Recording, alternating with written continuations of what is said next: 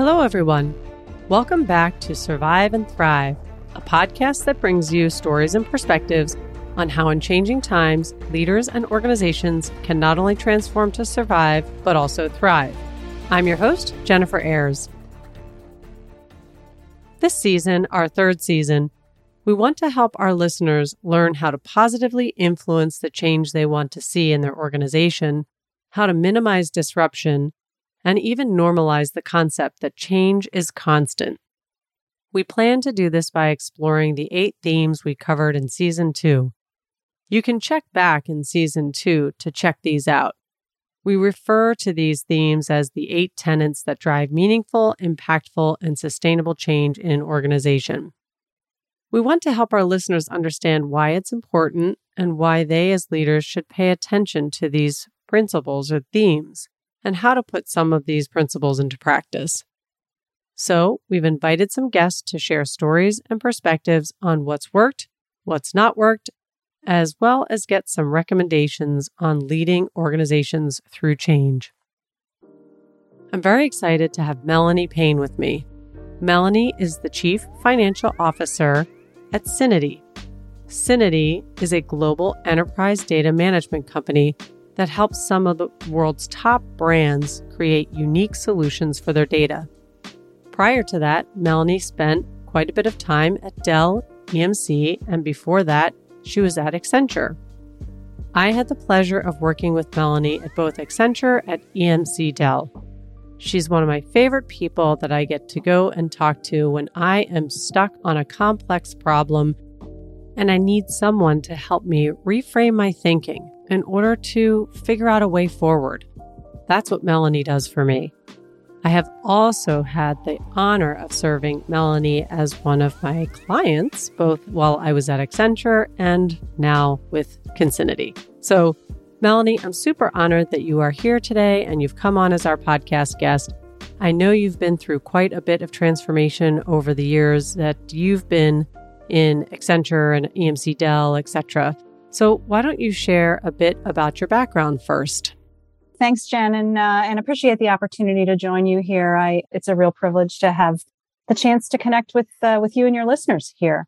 Just a little bit about me. I spent some time at Dell and EMC, and before that, Accenture. I started my career in Accenture. You know, I had an accounting degree, wasn't sure I really wanted to do anything in accounting, so I uh, I, I was attracted to the consulting life was then Arthur Andersen and Company. And, you know, they, they teach you how to be a consultant. They teach you how to do systems work. And I, I grew up through long and, uh, and successful career at Accenture over about a 20 year period. Did just about everything you could possibly do there, but tended to focus on uh, systems implementation and, and uh, outsourcing towards the end. I got involved in EMC as a client and did a lot of interesting work with them in IT and in their services space and started to get involved in uh, the integration of acquisitions there.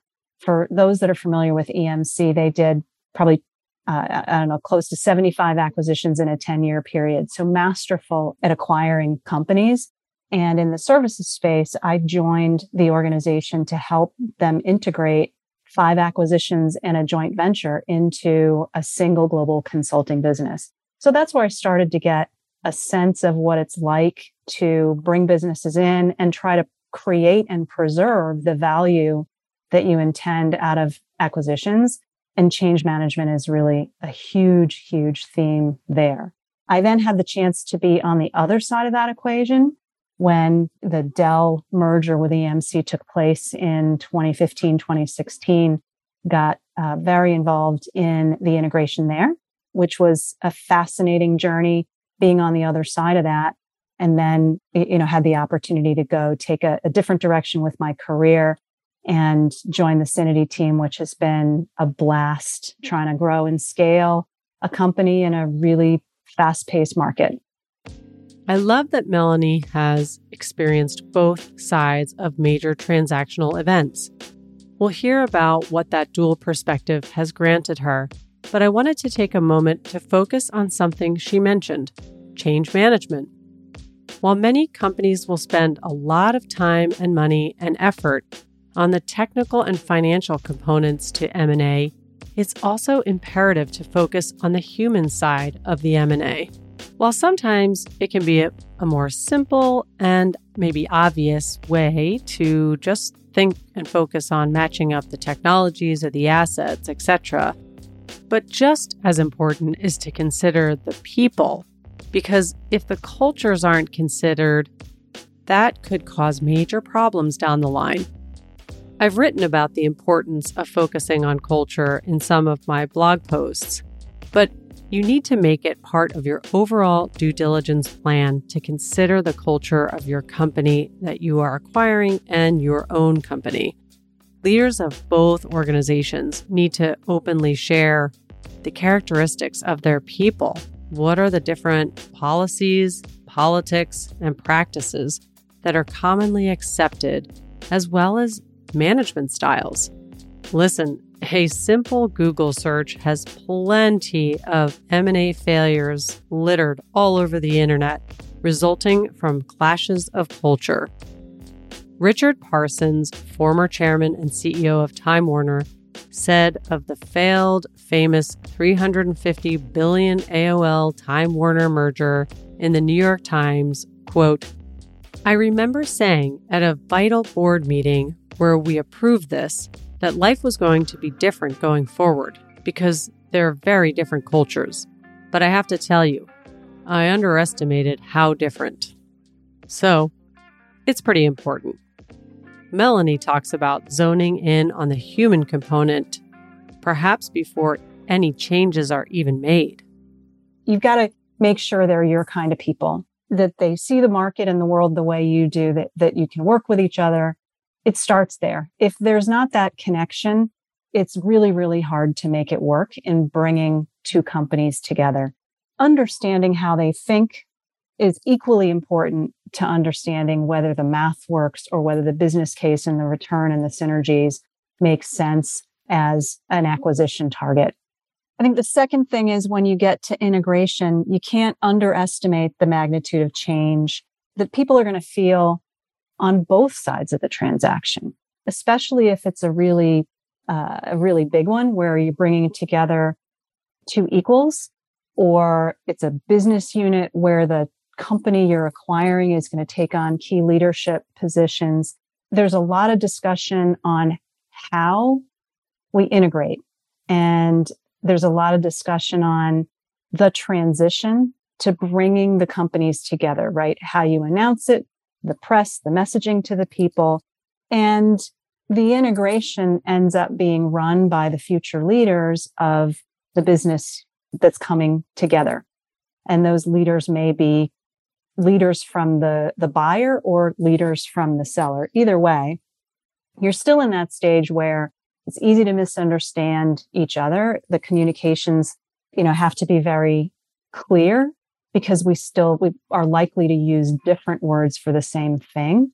And uh, it's super easy to talk past each other. Even in situations where everyone is trying to help smooth out the process simple elements like using different languages to describe the same thing can have major consequences. In speaking about paying attention to culture when handling any m&a situation Melanie shares some additional thoughts on how companies and leaders can help aid the process or hinder it. So there's a tendency to think about change management as, you know, how do I get through the announcement, make sure people understand the implications to them?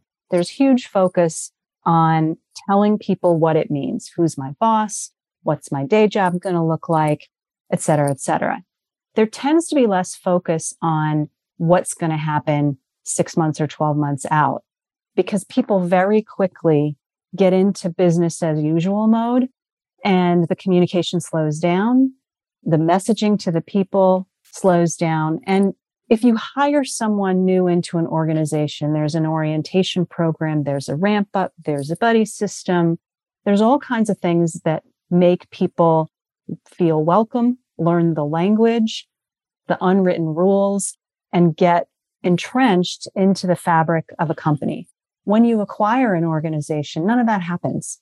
And so six months later, when people are in the trenches of the organization, working side by side, but still really don't understand each other, still really don't speak the same language, there's a tendency for, you know, us versus them thinking or us versus them behavior. And the real key is making sure people understand that's coming, that they can spot it when it happens that it, you know there's almost a, an implicit bias aspect to this because in most cases the sellers are getting acquired and the buyers are the ones that get to make the decisions.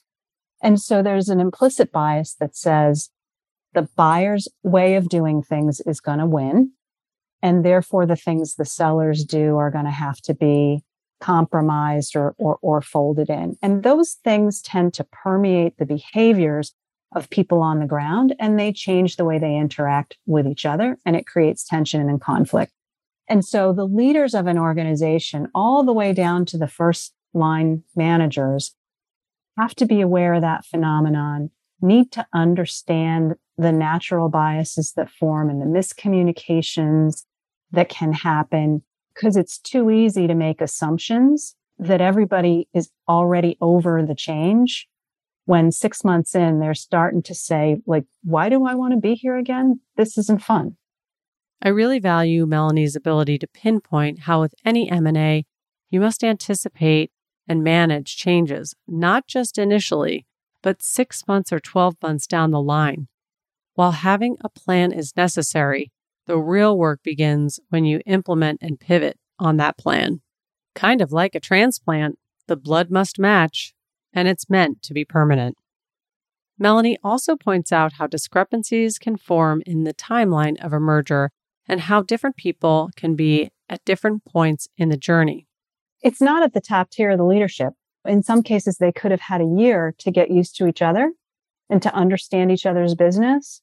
That process is just starting for everyone else on day one. And so at that six month point, leadership's moved on. They're working on trying to find the synergies, but the people on the ground have not yet. And it was never so clear to me than when, uh, it, you know, and in services in particular, where the asset base you're buying is the people and the skill sets and the experience. And the things your clients value the most are, are just that. And so retaining the people and keeping them engaged and motivated is the most important thing in any acquisition, but especially in the kind of acquisition where the, the people are the revenue. The worst thing that can possibly happen is a service organization buys a company and can't hang on to the people because all of the value goes with them. Yes, not a good thing. After covering the importance of people, Melanie outlines other challenges that might crop up when organizations undergo a major change and touches an imperative skill that leaders can leverage you have to be able to take perspective. And I talk about empathy a lot, but it takes the form of being able to put yourself in someone else's shoes, understand what they're going to hear, how they're going to perceive it, how it might influence what they do next, and really making sure you're, you're looking at it from the perspective of all of the audiences that you're trying to deal with. So, you know, a big organizational change. It's not just the people who are directly impacted where it matters, because folks in other organizations are watching closely. And what does that mean for them? And how do you make sure that you communicate it effectively, but also that you set their expectations right? So communication is really important and empathy and perspective taking is really important. You know, back to communications. I think the other thing is constant drumbeat, repetition, and making sure that you say things multiple times in different ways versus, you know, just once in one avenue. If you've been following the show, you'll know that empathy has been a huge theme of ours. Obviously, empathy is always good to practice in our daily lives, but what does it look like really in the workplace? And how can leaders harness empathy while also remaining professional and level headed? The most important thing really is to put thought into it, not communicating, you know, by the seat of your pants or off the cuff, but really spending some time ahead of whatever it is you're trying to drive to make sure you've thought about not just what do I want to say, but what do they need to hear? And what are the top questions they're going to ask? And how do I answer those questions along the way before they ask them? Right? Those are things that demonstrate that you understand their perspective and that you're addressing it and have thought about it. And those, they seem like small things, but they're really, really important in conveying to people that you're listening, that you understand, and that it matters. You know, 30 minutes before a big announcement, stepping back and really deliberately thinking, what are these folks going to hear? Is that what I want them to hear? What three questions will they have? How do I make sure I answer them? And I write it down on a piece of paper and I write it down in such a way that I specifically put in writing, here's the five things I need to make sure they hear. The, the natural human tendency is this is what I want to say. And you got to really think about it in terms of this is what they need to hear. Oh, I love that. That's great. Awesome. I couldn't agree with Melanie more, especially about anticipating the questions that will come. Something I want to add is that also anticipating resistance to your answers can be useful. While we all want to believe our messages will be received with open arms, that's really not always the case, is it? It's better to prepare and even pressure test some of your messaging to try to mitigate some of the resistance that might be inevitable. Here's a good example that m- might even resonate because because uh, I think it was something we did together we were doing a global rollout of all new processes to uh, a population of, of, folks from around the world, and they were in different business units, different organizations. But we had to develop one training plan, one training training approach, one rollout methodology that covered all audiences. If you don't spend deliberate time thinking about the starting place of each of those audiences, there's a risk you go out and you know, you go through a training course and the people who are receiving it are receiving it with different opening knowledge. You've taken a scenario where it completely hits for one organization and it misses the mark for the second organization. You go home, you dust your hands off and you say, awesome, I did my job. I trained everybody. But then three months later, when the changes get implemented or they're wrestling with them, group A understood and heard and knows exactly what you need. And they're off and running with the new stuff. And group B didn't really get it because they didn't understand the terminology or they were starting in a different place. The stuff went over their heads and they didn't connect with the material. So now they're struggling. They have a whole organization that says, this was the wrong thing to do for the business. I don't know how they could dump it on, on us. This is stupid, what have you. And so you get two parts of the organization, one where the change is working and one where the change is not working. And it's down to something as simple as, you know, maybe we didn't take the perspective of the organization in rolling out the training or step back and say, when we train these people, here's how we need to frame it for group A versus group B. And they both have incredibly different perceptions of the effectiveness and the value of the change. Baseline assumptions to, to start are very different. That's right. Same content, same delivery method, same everything, very different receipt.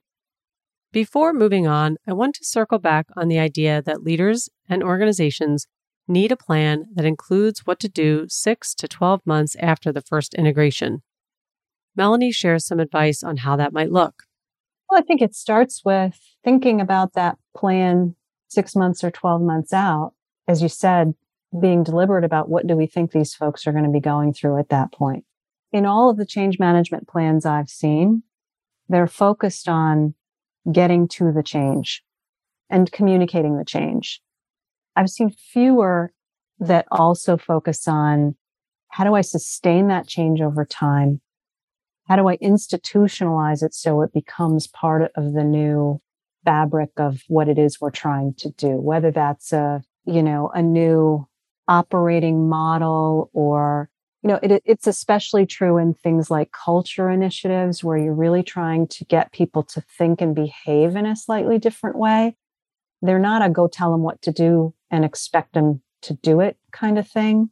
They're a, you know, what do we do today? What do we do three months from now, six months, nine months, 12 months? How do we make sure it's working? It's really about thinking and understanding how people internalize and institutionalize that kind of a change in their day to day work. You know, frankly, making sure that your tactical change management plan includes the future and how you get to an end state. In Melanie's multitude of experiences in change management with different organizations, I wanted to hear about what has surprised her the most. I think it's always surprising how much more communication is required than people actually think is required or than is ever planned for. There's never enough. You know, I've been involved in ones that went well, I've been involved in ones that didn't go well. Even in the ones that went well, there's never enough communication. You know, it continues to surprise me because as clear as you think you can be, it's never clear enough to those that are most impacted by it. And I think the other thing that surprises me is how much more effective it can be when you involve ambassadors of the folks that are most impacted in the change and get them to help champion it, to understand the rationale and the whys behind what you're doing, whatever it is, that the whys are hugely important and spending enough time with people, not as much on the what, but on the why. If they're bought in on the why, the what is easier. I love that. That is so important. When Melanie says connecting the people to purpose, I can't help but think of our first tenet of successful change management building the case for change. Sometimes it can be easy to get caught up in the how. How are we going to implement this change? How will people react to this change? How can we make this more sustainable? All of these things are important, but they mean nothing without the why. Why are we doing this in the first place? After all, at the end of the day, it is people that make up and run the organization even when a company is largely operated by robotic automation processes, there is still a human involved somewhere. As humans, we need to feel a sense of value and purpose that manifests in the form of culture. How you cultivate that culture will determine how your people will behave and hence drive value for your customers and your organization. Melanie highlights the importance of why it matters, and what can happen when you dismiss the why. A couple things that come to mind, and I'm trying to reflect on the ones in my mind that weren't so good. And some of the things, the attributes of those were things like, um, you know, a sense of dismissiveness on the part of those driving the change relative to the things, the questions that people ask or their reaction to it that can completely derail things. And so to try to flip that around to say, all right, how do you avoid a situation where people don't feel heard or listened to or where their opinion and input isn't valued? I guess it comes back to empathy again and making sure that you really are listening to the questions that get asked, the concerns and the reservations. You tie things back to the why in all cases. And what I've found is most people are perfectly happy to adapt if they understand why. I mean, change is hard for everybody. Nobody really likes to change if they're comfortable in their current space. But if they understand the rationale, then they can sort of go, all right, I get why this is important. Sure. I'll, I'll go ahead and do that. If they don't get the rationale, the resistance is that much stronger. And so along the way, making sure that you one, respect what the people are feeling even if it's not things you think they should be feeling, they're feeling it. So you have to respect it and you have to listen to it and pay attention to it because it's real to them. And two, even though you think you've communicated the why a bunch of times, use those reflection points where people are frustrated or discouraged or what have you to tie things back to the why because it makes it easier for them to get through it. Before we wrap up today, Melanie shares three pieces of advice she believes that can help leaders and organizations not just survive, but thrive in change. Communicate, communicate, communicate. There's never too much. So communicate early, communicate often, communicate in different ways. Put yourself in the shoes of the people that are most impacted by the change and make sure before you start it that you have a real understanding of what they're going to go through, that you've thought about that impact and that you've put deliberate effort into understanding how that's going to play out over time today, tomorrow, or a year later uh, w- when you think the change should be fully institutionalized, but probably isn't yet.